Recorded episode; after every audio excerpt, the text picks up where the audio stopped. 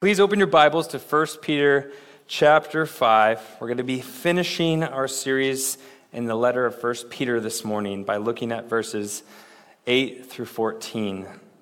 I'm a little sad that we're actually finishing this letter. I texted Pastor Scott last night and just said, Is it okay to be sad? He said, Yeah, it's okay. You love God's word, you love Peter. Um, if you don't have a Bible, feel free to grab one of the, the Bibles in the backs of the pews and turn to page 955. All right, well, how many of you like nature shows like Planet Earth? Raise your hands. Wow, not many of you. How many of you go to YouTube and watch animals in the wild? Okay, a little bit more. One of the most popular episodes or scenes in these shows is when lions go on the hunt both terrifying and amazing to watch. You have this gigantic predator that goes into stealth mode and hides in the tall grass and stalks its prey. And these shows or these videos on YouTube have these amazing views of the whole process. The lion prowling in the tall, dark grass, the gazelle grazing and then looking up, trying to see if it's in danger or not. Then going back to eat, the lion gets closer, and then the lion jumps out, and the chase is on. I always find myself rooting for the gazelle. They often don't win. But the Bible tells us that there is one who is like a lion who prowls around seeking to devour us. That terrifying moment when the lion is creeping up to catch its prey off guard is happening to us on a daily basis. And we often have no idea. We're clueless. We're clueless that this beast is seeking to destroy us. And while this is a terrifying thought, we are also told that, that God gives us the ability to resist him by standing in the grace that God supplies. Let's look at our text, 1 Peter chapter 5, verses 8 through 14. Peter writes, Be sober minded, be watchful. Your adversary, the devil, prowls around like a roaring lion, seeking someone to devour. Resist him, firm in your faith, knowing that the same kinds of suffering are being experienced by your brotherhood uh, throughout the world. And after, her, after you have suffered a little while, the God of all grace, who has called you to his eternal glory in Christ, will himself restore, confirm, strengthen, and establish you. To him be the dominion forever and ever. Amen. By Silvanus, a faithful brother as I regard him, I have written briefly to you, exhorting and declaring that this is the true grace of God. Stand firm in it. She who is at Babylon, who is likewise chosen, sends you greetings, and so does Mark, my son. Greet one another with the kiss of love. Peace to all of you who are in Christ. This is God's word. Let's pray. Our Father, we give you thanks for your word. It confronts us in our sin, in our need, in our weakness, and yet it directs us to the solution, to the answer, to the good news of grace in Christ Jesus. So we pray that you would remind us again of your grace as we look at your word today. We pray this in Jesus' name. Amen. Amen. Well, this is it. We've made it to the end of the first letter by Peter. And as we look back on all Peter has said, we should be reminded of some major points that he makes throughout the letter. We've seen our gospel hope. We've seen what Christ has done, what he has accomplished and given to those who believe in him. We have seen our great adoption into God's family. We've seen this call to be holy, to resist sin according to what God commands, or to live what, to according to what God commands, and to live as his children, to live as those who have been redeemed by the blood of Jesus. We've been called to a life of submission to the authority that God has placed in our lives over the world, over our family, and in the church. We've been called to live a life of humility and to live in community with other brothers and sisters in Christ, loving one another and showing hospitality. And one of the most repeated themes throughout this letter is that as we live for God in this world, we will face various types of trials. Christians will suffer in this life. We will feel like exiles and strangers in this world because it will not always align with what we believe. People will persecute us because of our love for Jesus. Our lives will be filled with hardships and difficulty, but we also know that our suffering and trials have a purpose. The afflictions that we face are not pointless but the very things that God uses to refine us and to make us more dependent on Him.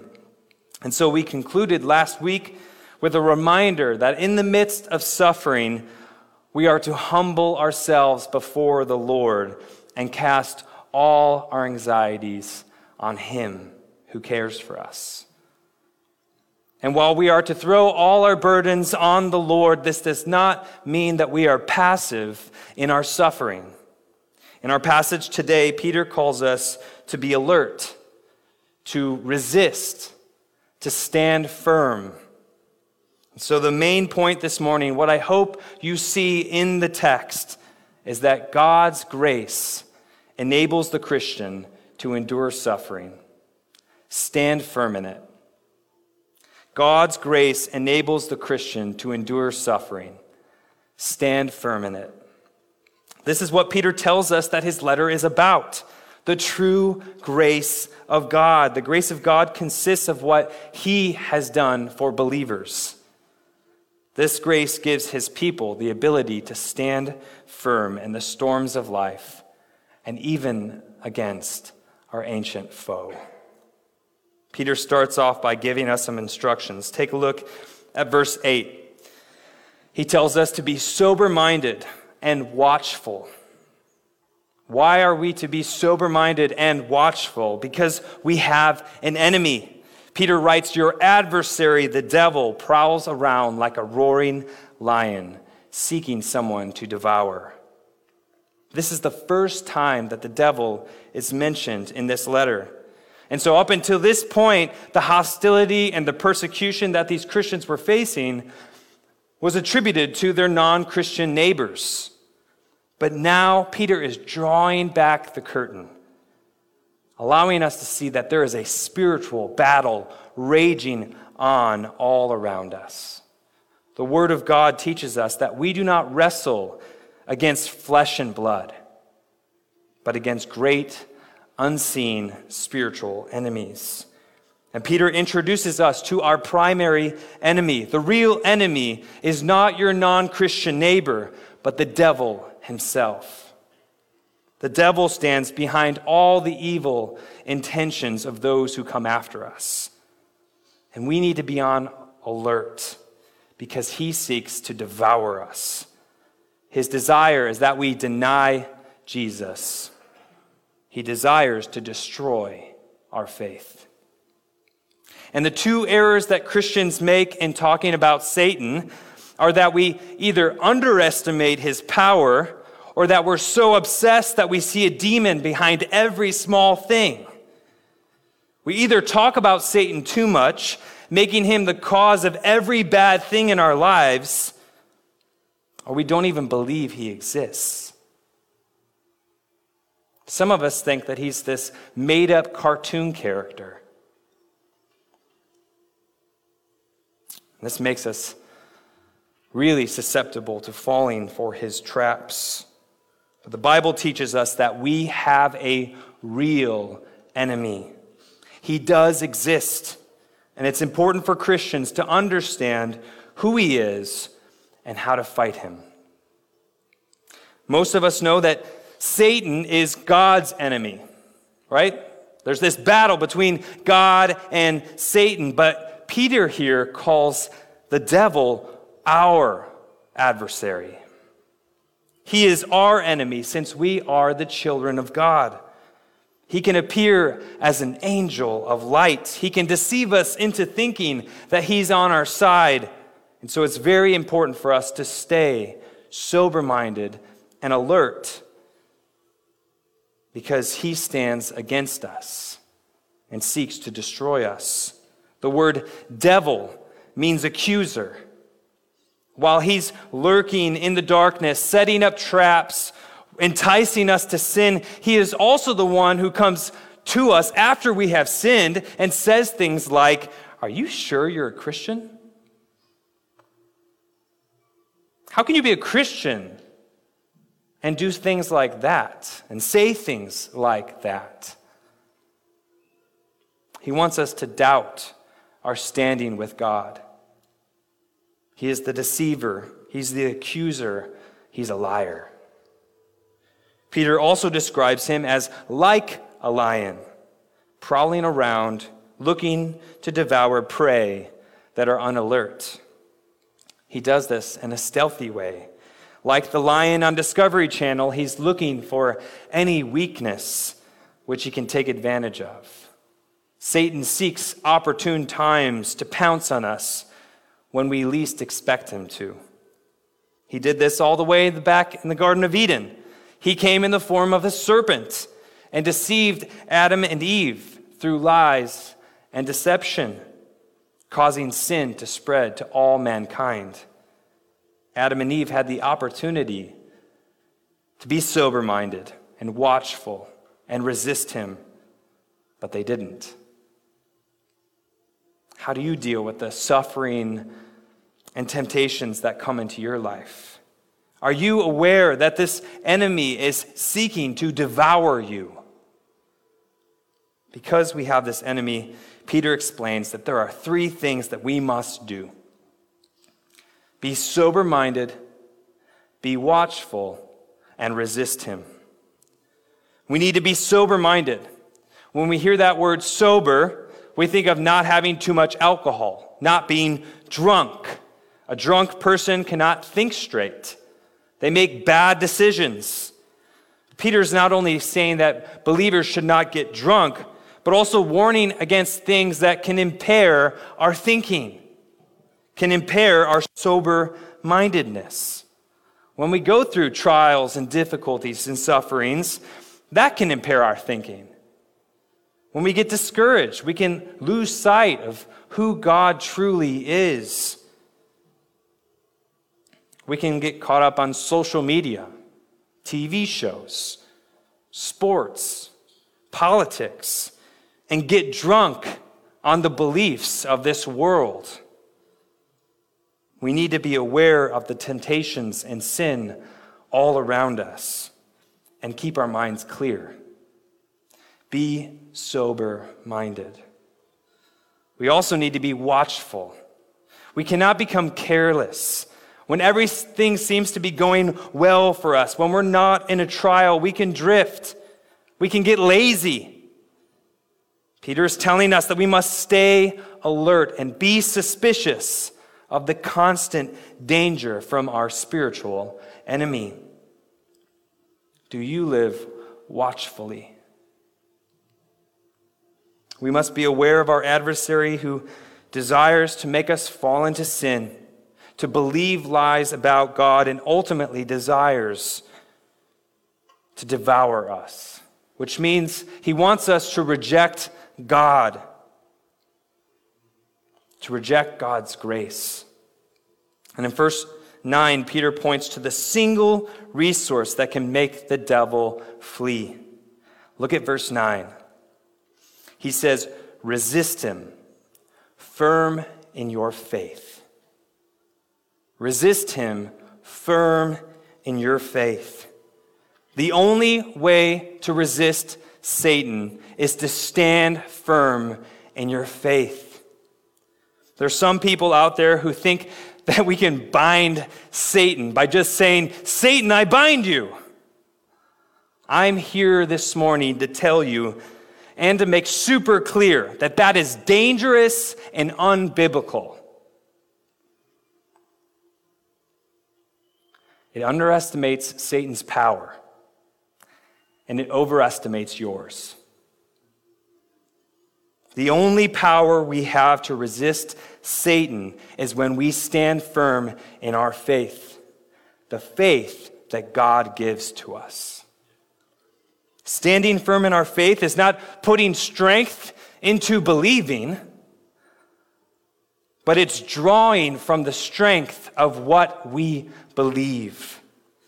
We can resist Satan when we hold fast to the gospel, when we are rooted in the gospel, because we have a Savior who has defeated Satan and enables us to say no to his temptations and lies. The great reformer of the church, Martin Luther, said this When the devil throws sins in your face and declares that you deserve death in hell, tell him this I admit I deserve death in hell. What of it? For I know one who suffered and made satisfaction on my behalf. His name is Jesus Christ, Son of God, and where he is, there I shall be also. Amen. We cling to the word of God. We believe in God's promises. We believe that Jesus Christ has victory over Satan, sin, and death. In Ephesians 6, verse 11, the Apostle Paul says, Put on the whole armor of God that you may be able to stand against the schemes of the devil. God does not send us into battle against Satan without divine assistance because we need divine assistance. In fact, he dresses us in his own armor, the whole armor of God.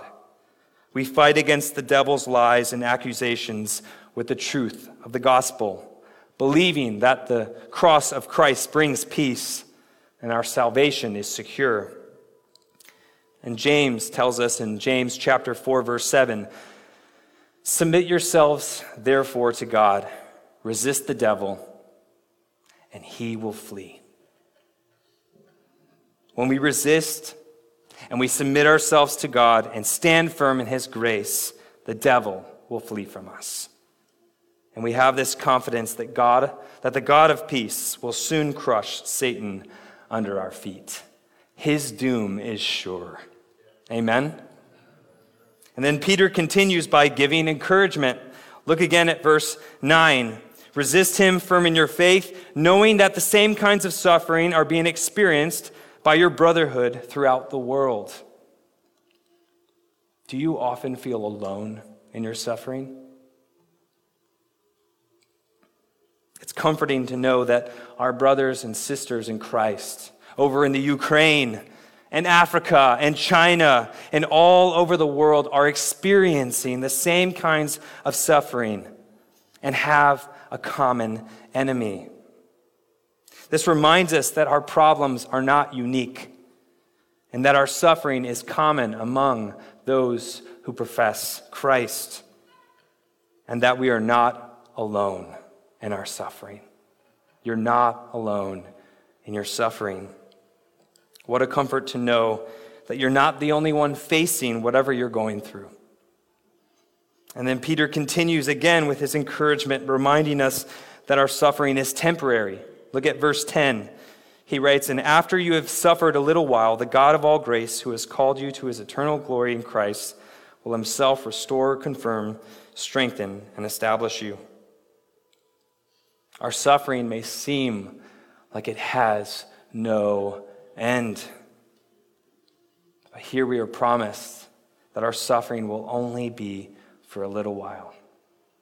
When we consider our lives in comparison to eternity, suffering seems brief. 2 Corinthians chapter 4 verse 17 says, "For this light momentary affliction is preparing for us an eternal weight of glory beyond all comparison." You may be going through a serious trial right now or know someone who is suffering, but what a comfort to know that while it may feel like it's taking forever, in the end it will only feel like a little while and it leads to a great eternal reward. Suffering here in this life is temporary. And then Peter draws our attention to the God of all grace. Look again at verse 10. The God of all grace, who has called you to his eternal glory in Christ, will himself restore, confirm, strengthen, and establish you. Peter is closing his letter the same way he began it by focusing on God's grace. He is the God of all grace. Grace that can meet every need. Grace that can prevail in any situation. He is the God of pardoning grace, who has saved us from our sins through the death of his Son, Jesus Christ. He is the God of sanctifying grace, who refines and purifies us through various fiery trials. And He is the God of glorifying grace, who promises a future hope and inheritance in glory for those whom He has called. He is the God who saves us from start to finish. The sufferings of believers are intense but God's grace is greater still. Hebrews 4:16 says, "Let us then with confidence draw near to the throne of grace, that we may receive mercy and find grace to help in time of need." In times of suffering and affliction, it's important to remember that we serve a God who sits on a throne of grace. And he provides help in times of need. All of us need to hear this message. We are all walking into this building with various burdens and sufferings. Some of us may be struggling because we're feeling the weight of sin on our shoulders. Maybe you have fallen into the trap of the enemy. Guess what? He is the God of all grace. Not just the God of some grace, but the God of all grace, who sits on a throne of grace, who will extend mercy and grace and help in times of need. And after we suffer for a little while, when we are on the new earth, or even sometimes in this life, God promises that He Himself will restore confirm, strengthen, and establish you. The God who has called believers to eternal glory will strengthen and secure them so that they're able to endure to the end. He will fulfill his promise to save us and deliver us. And this helps us as we live life today and face the various trials that we are facing because what we believe about the future shapes how we live now. Suffering will not stop his transforming hand. Circumstances will not get in the way of his work to redeem. He will finish that work. He will restore. He will confirm. He will strengthen. He will establish. His grace is sure, and he will not quit until the work is finished in your life.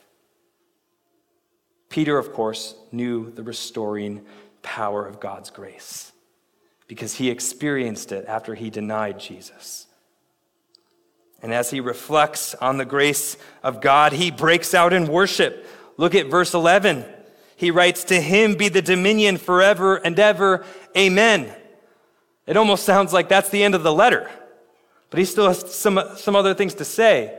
But he breaks out in worship because our God will sustain us in our sufferings and in our warfare with Satan because he reigns and he has all the power. It's not ultimately those who hold office in the government or the prowling devil who have dominion over the lives of those who are in Christ. The God of all grace has dominion. At the time Peter wrote these words, it could have seemed like the dominion belonged to Rome. But the authority of Rome that existed in Peter's day doesn't exist today.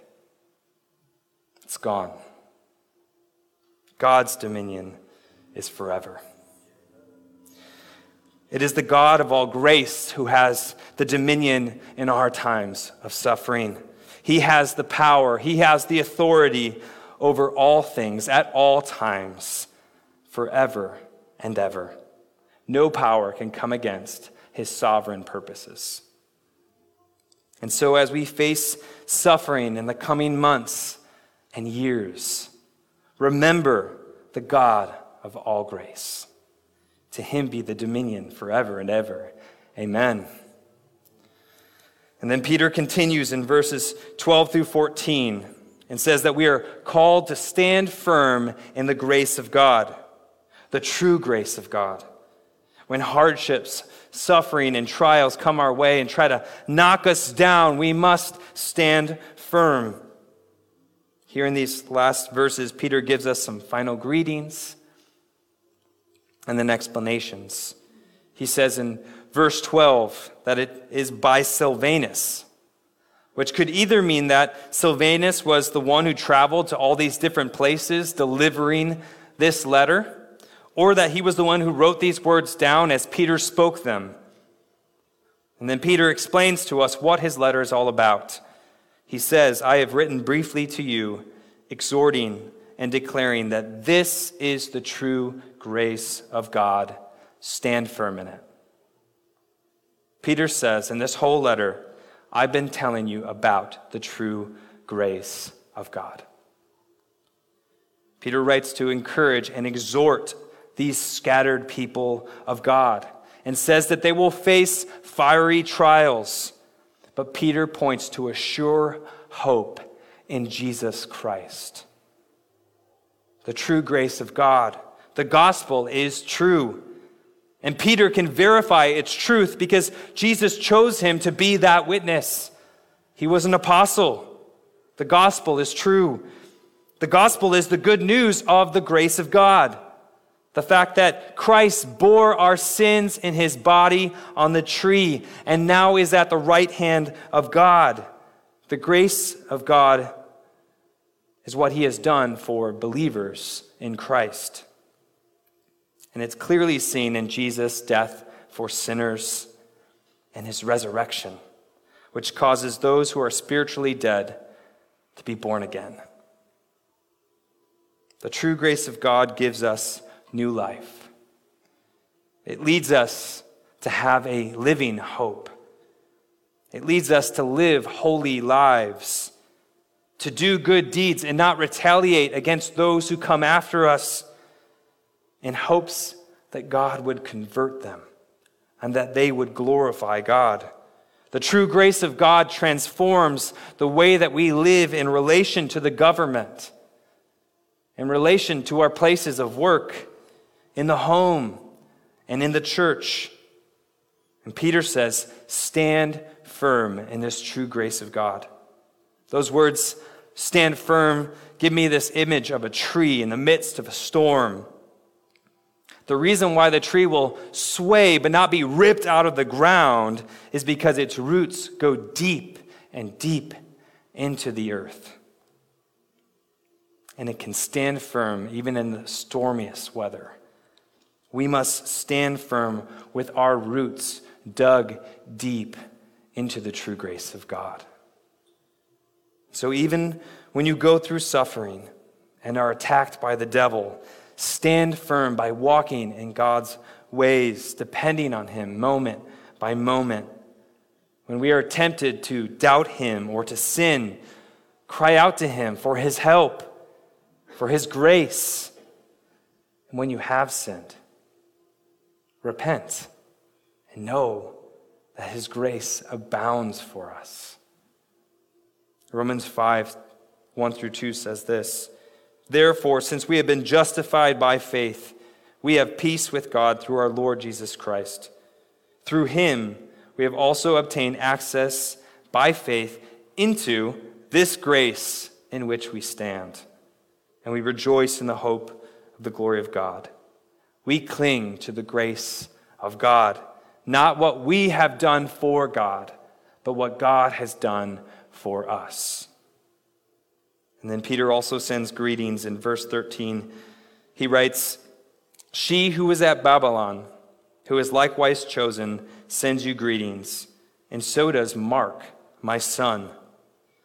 Most scholars agree that she who is at Babylon is in reference to the church at Rome. Peter references Babylon instead of saying Rome as a way to remind his readers that the church in Rome was in a similar situation. In the Old Testament, Babylon was a city where people were taken away, God's people were taken away to a place of exile. Babylon was exile. And so Peter is saying to those living as exiles in Pontus, Galatia, Cappadocia, Asia, and Bithynia, those who are at Rome are in exile as well. And the church sends greetings. And so does Mark who was not Peter's biological son, but his spiritual son, similar to what Timothy was for Paul. And then in verse 14, Peter tells them to greet one another with the kiss of love. So, what do you think the application is? Just kidding. Obviously, the cultural context of this letter is different from ours. We don't normally greet each other with kisses, but we do express the same form of greeting in a handshake or a hug. There's this special thing that happens in this physical greeting towards a fellow believer. For, the, for a while in the COVID lockdowns, we weren't able to do this. I remember the first day I went to church and gave someone a handshake and gave them a hug and just thank God for that opportunity again. Let's not take those things for granted. We've been redeemed by grace and called into the family of God, and families greet one another in love. And I just want to take a moment, side note, let you know how encouraging it is to see you greet one another and serve one another. That's not the case in every church. When I invite people to Calvary, or tell them about this church, one of the first things I tell them that is, you won't be able to leave our church without meeting a few members of our church. It's not one of those types of churches where you can come in and come out and no one talks to you. It's a blessing to see how God's word has shaped the way you greet one another. May we continue to grow in this and grow in our love and have deeper relationships with one another. And then Peter ends his letter in verse 14 with Peace to all of you who are in Christ. This peace is grounded in the peace that Jesus, Jesus accomplished between God and man through his death.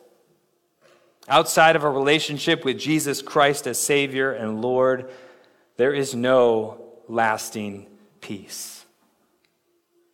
Do you have peace with God?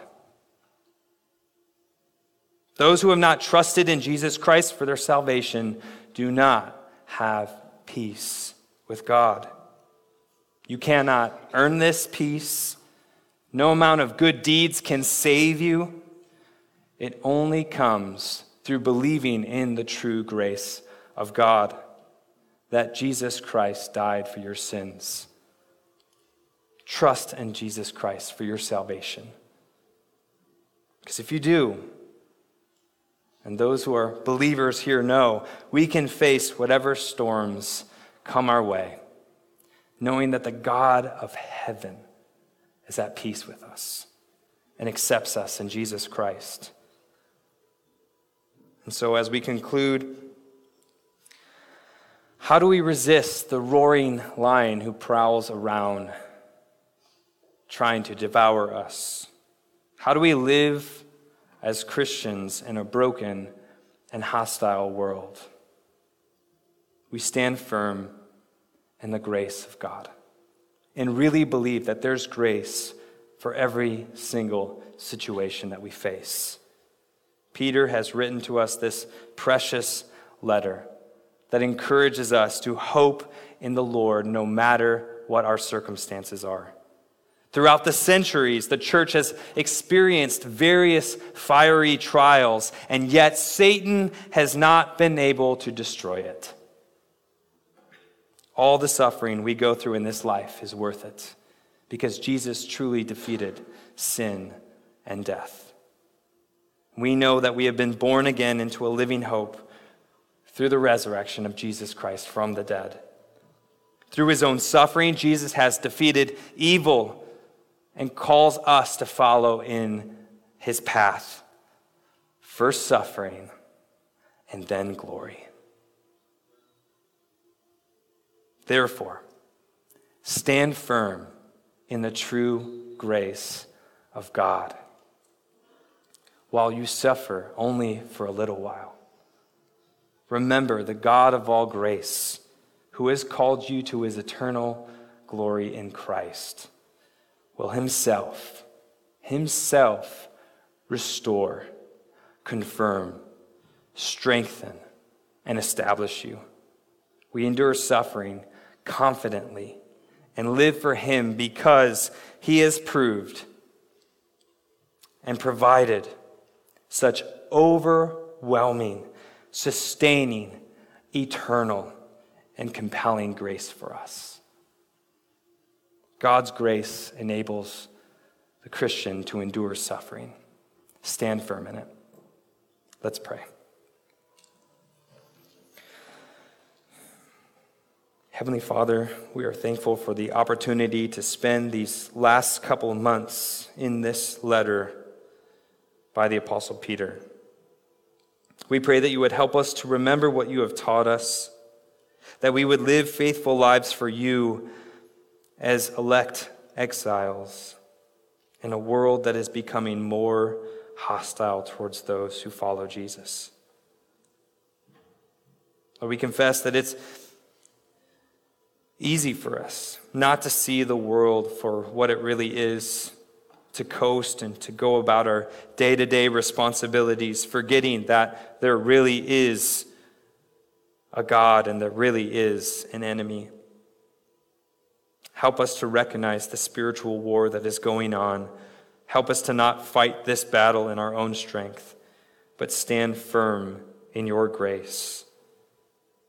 In our trials, Grant us patience. In our suffering, help us to be rooted in the true grace of God, trusting that you will help us to endure to the end. In Jesus' name, amen.